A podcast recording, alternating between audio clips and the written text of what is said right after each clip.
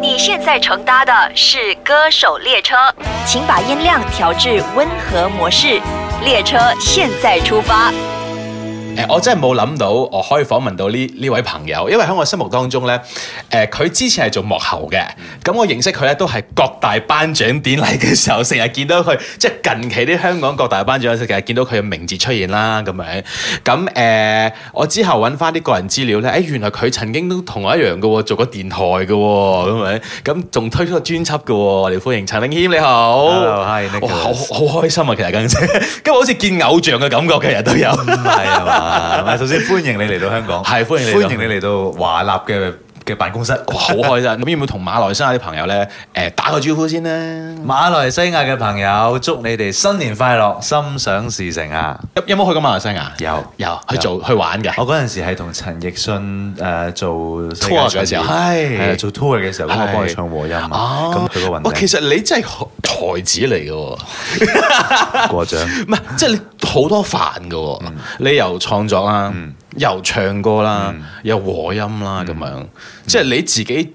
一開始嘅時候係乜嘢原因接觸到樂壇嘅咧，或者娛樂圈嘅咧？其實首先咧，我就好細個已經開始接觸音樂㗎啦。 ，OK，誒細細個喺屋企俾我阿媽發掘咗我嘅音樂天分天分。 ，OK，係啦，因為咧嗰陣時好興屋企有部卡拉 OK 咁嗯，咁佢撳我啊，跟住佢一齊唱啊，又跳埋舞啊咁 OK 樣，咁佢就滴咗我去參加嗰啲兒童合唱團， OK 咁就一路就同音樂誒就結下不解之緣啦。咁但係以前都係唱歌啫，細個。所以你諗住做跳唱歌手嘅。唔 係，唔係，其實嗰陣時都冇諗咁多嘢係嘅，中意就做嘅啫。 OK 嗰陣時邊度會諗大個做咩冇啊？唔會嘅係咪咩？得個十幾歲。即係以前你老師叫你寫我的志願嘅時候，你會寫乜嘢啊？我的志願好似係寫誒，我的志願我寫咩咧？老師我寫律師律㗎，師係啊，係嗰陣時覺得做律師好有型，啊但係冇朝住嗰個方向去嘅有。後來就 冇啦，因為要讀好多書啊嘛。 OK 我中意 OK。睇書，但係我唔好中意讀書。咁之後點樣？點 就直至到咧，去到我誒、呃差不多高中嘅時候咧，嗯我就即係立志要成為一個填詞人嘅。哦，OK，係啊，因為其實個緣起咧就係、啊，咁我中意中意聽歌，中意睇歌詞，但係唔代表我就會想成為一個填詞人噶嘛。係即係你中意食嘢，唔唔代表你一定要想成為一個廚師噶嘛。係係係嘛係係直至到我阿媽喺我高中嘅時候叫我，誒、你不如出去揾下兼職啦，係幫補下家計啦咁。咁嗰陣時我啲同學咧，通常都係透過幫人補習去嗯賺外快嘅，但係我就唔係好中意幫人補習嘅。係誒、呃第一即係平時翻學已經對住嗰啲嘢，然之後我放假嘅時候都係要對住嗰啲嘢係講多一次，咁啊好悶啦。第係二，我覺得誒教人嘢收人錢好似有啲唔好意思，哦係咁樣咁樣。係啊， 哦你咁樣諗嘅，但係 啊有少少覺得唔好意思。 再加埋我唔中意出街嘅，其實啊咁幫人補習要出街啊㗎嘛哦。你你喺屋企嘅，我就諗下啊，屋企有啲咩做可以誒誒誒，又唔使成本。係又唔啊又唔就揾到錢咧，咁啊係諗下諗下啊，不如唔知寫歌詞得唔得咧？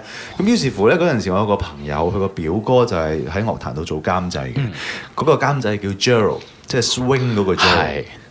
咁誒、呃就託我朋友同佢講誒，就話誒、哎我想試下寫嘢啊咁樣，咁、我就得到機會啦。咁作為一個新人或者任何一個有夢想嘅人，得到機會係好緊要嘅。你一定要誒、呃不顧一切咁樣去珍惜嗰個機會。嗱，我知道你同 Wyman 咧都有啲好特殊嘅關係嗯嘅，即係佢係你嘅算師傅咁啊，係嘛？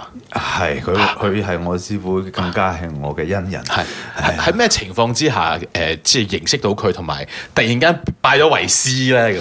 我其實本身唔識佢嘅。 OK，我亦都從來冇諗過可以拜到佢為師嘅，係係有一日我突然間收到個電話，嗯就 Wyman 託一個人揾我，邀請我加入佢新成立嘅填詞人聯盟， OK，係啊，我先至即係叫做認識到佢，係誒、呃有機會誒、真係同佢講嘢，表達我對佢嘅即係嗯呃仰慕崇拜 係啦，崇拜之情啦係咁樣。咁誒、呃加入咗填詞嗯呃人聯盟，除咗我之外咧，當時仲有誒、林寶啦，同埋喬政夫啦，嗯，加埋而家有後來加入嘅小黑啦咁樣 OK 係加入咗個聯盟之後呢，其實唔我幾怕醜嘅，我唔好少即係主動揾佢問佢嘢。但係有時有機會聚埋見到，咁佢會間唔止拋一兩個錦囊俾我咯 OK 即係提點下我，即係如果我想誒誒、呃呃、繼續填詞，持續地有有歌詞交，有人中意我嘅歌，我有啲咩事項要注意呢？咁樣。咁你你自己喺佢身上咧學到啲乜嘢咧？其實或者偷到咩料咧咁樣？我諗誒誒嗰啲誒功夫技巧嗰啲就唔唔喺度詳細講嗯啦。誒、啊我學到即係從 Y 文身上面學到一個最重要嘅精神，就係永遠都要有個勇氣去創新。係 OK，啊永遠都要有勇氣去突破以前嘅框框。你係咪好 emo 嘅一個人嚟嘅？ emo 唔 emo 點 寫字？我我唔知係咪曾經睇過一個訪問係講緊你嘅。當你自己，嗯因為嗱我自己睇到你，我點點解知你 emo 喺個訪問好似提到話，嗯當你有時候要趕歌詞嘅時候咧，你可能就會去啲誒、呃海，即係你屋企住咗附近嘅一個士多。 係，我經常都喺我誒屋企誒，我住喺條村啦，啊村口有間士多啦，啊我就嗰度經寫詞嘅，經常喺嗰度寫嘅嗯係啊，佢嗰度俾你好多靈感同埋感覺嘅，其實都。首先我寫歌詞呢係一定要喺戶外寫嘅喎，係啊，我冇辦法喺室內寫歌詞 O 嘅 K，係啊冇冇一首歌係喺室內誕生過最嘅多都係喺戶外諗咗個誒誒內容。大概啦，係即係寫到一半啦，然之後翻去室內完成埋佢咁就得，但係開頭一定要喺喺戶外開㗎，哦，咁你咪經常去旅行咯。唔係唔係唔係，戶外可以係我屋企嘅天 堂。哦，O K O K O K O K 嘅。旅行會唔會俾你有更多靈感啊？誒、我都有試過喺旅行期間寫歌詞嘅。係誒、當我旅行誒、彷彿嗰個嗰個空氣都唔同咗嘅。即係你一你一你一落機一出機場，你覺得嗰個空氣嗰種温度、嗰種濕度、吹過嚟嘅風，你側邊聽到嘅環境雜音，都係一啲衝擊嚟嘅。係係咁，然之後你展開呢個旅行啦，誒、你可能會誒、識到一啲誒新嘅人啦，或者你唔識佢，你喺側側邊觀察佢，聽佢哋講嘢嘅節奏，誒、你睇佢哋嘅表情。咁當然仲有啦，即係啲具體啲嘅，譬如食物啦，係係嘛，譬如誒誒、交通工具啊，譬如商店賣嘅嘢啊，呢啲全部都係一啲新嘅資訊，會會激發到一啲新嘅嘅意念嘅。哦，O K。係啊，但係我我覺得去旅行最最重要嗰樣嘢係誒，我我成日都好鼓勵人自己去旅行嘅，係因為你可以誒、啊角色扮演啊。你可以放低你喺你所住嘅地方個身份，可能你係一個爸爸，可能你係一個男朋友，可能你係一個打工仔，係嘛？可能你係什麼什麼，你自己一個人去旅行，起碼有幾日時間，你可以做一個你心目中想做嘅自己，你想成為嘅自己。係 你甚至乎嗰幾日你可以唔叫你自己個名㗎，你咪改個 名咯。識新朋友。 係啦，識唔識都好，係你同自己講，我而家唔係我，我係要誒、呃、尋找一個真正嘅自己， 係或者呢幾日我想成為嘅自 己。咁你有冇咁做啊？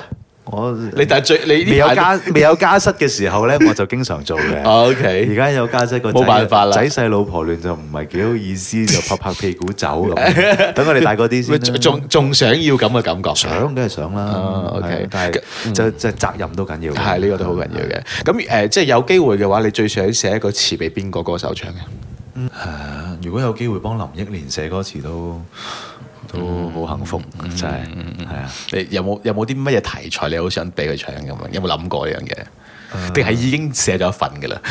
啊咩咩咩，冇冇 冇偷偷地寫寫定 誒題材啊？未諗喎，因為誒即係等於你咩季節嚟嗯有有唔同嘅食材準備俾你㗎嘛，係係嘛？啊即係你夏天冇理由俾豆苗你食㗎嘛。 到時候先算啦咁睇樣。下睇下到時係咩時間啦，係誒佢又去到人生咩階段，我又去到人生咩階段，嗯或者個社會嘅氣氛又係點樣，到時先算啦。二零一八年啦，自己有啲咩大計先？誒、我又唱歌啦。哇，錄緊㗎啦已我已經。經錄好咗兩隻㗎啦。哇但係公司咧就擔心我個進度慢咧，就要我寫埋第三隻先至可以派第排一台隻。啊，OK，你唔好同我講年尾先排台嗰啲咧。應該過埋農曆新年啦啊。，OK，OK，OK 差唔多。 OK 大家再等多一陣就會面世㗎啦。哇，係係快歌定慢歌嚟㗎？嗯，透露少少先啦。誒，呃你又會再睇到我哦抒情以外嘅其他面貌㗎。 O K，好啦，大家就拭目以待啦吓。O K，有機會咧嚟吉隆坡玩嗯好啊啦，咁樣食下食下啲巴倫坡美食啦，好啊咁樣好啊咁仲有好多好靚嘅海邊咧，都可以去玩玩。我哋好啊屋企一齊嚟好冇？好啊好，到時再見你。哦好，唔睇下到該時有晒冇機會喺街上面碰面啊！ ，Thank you，陳永拜興拜拜拜。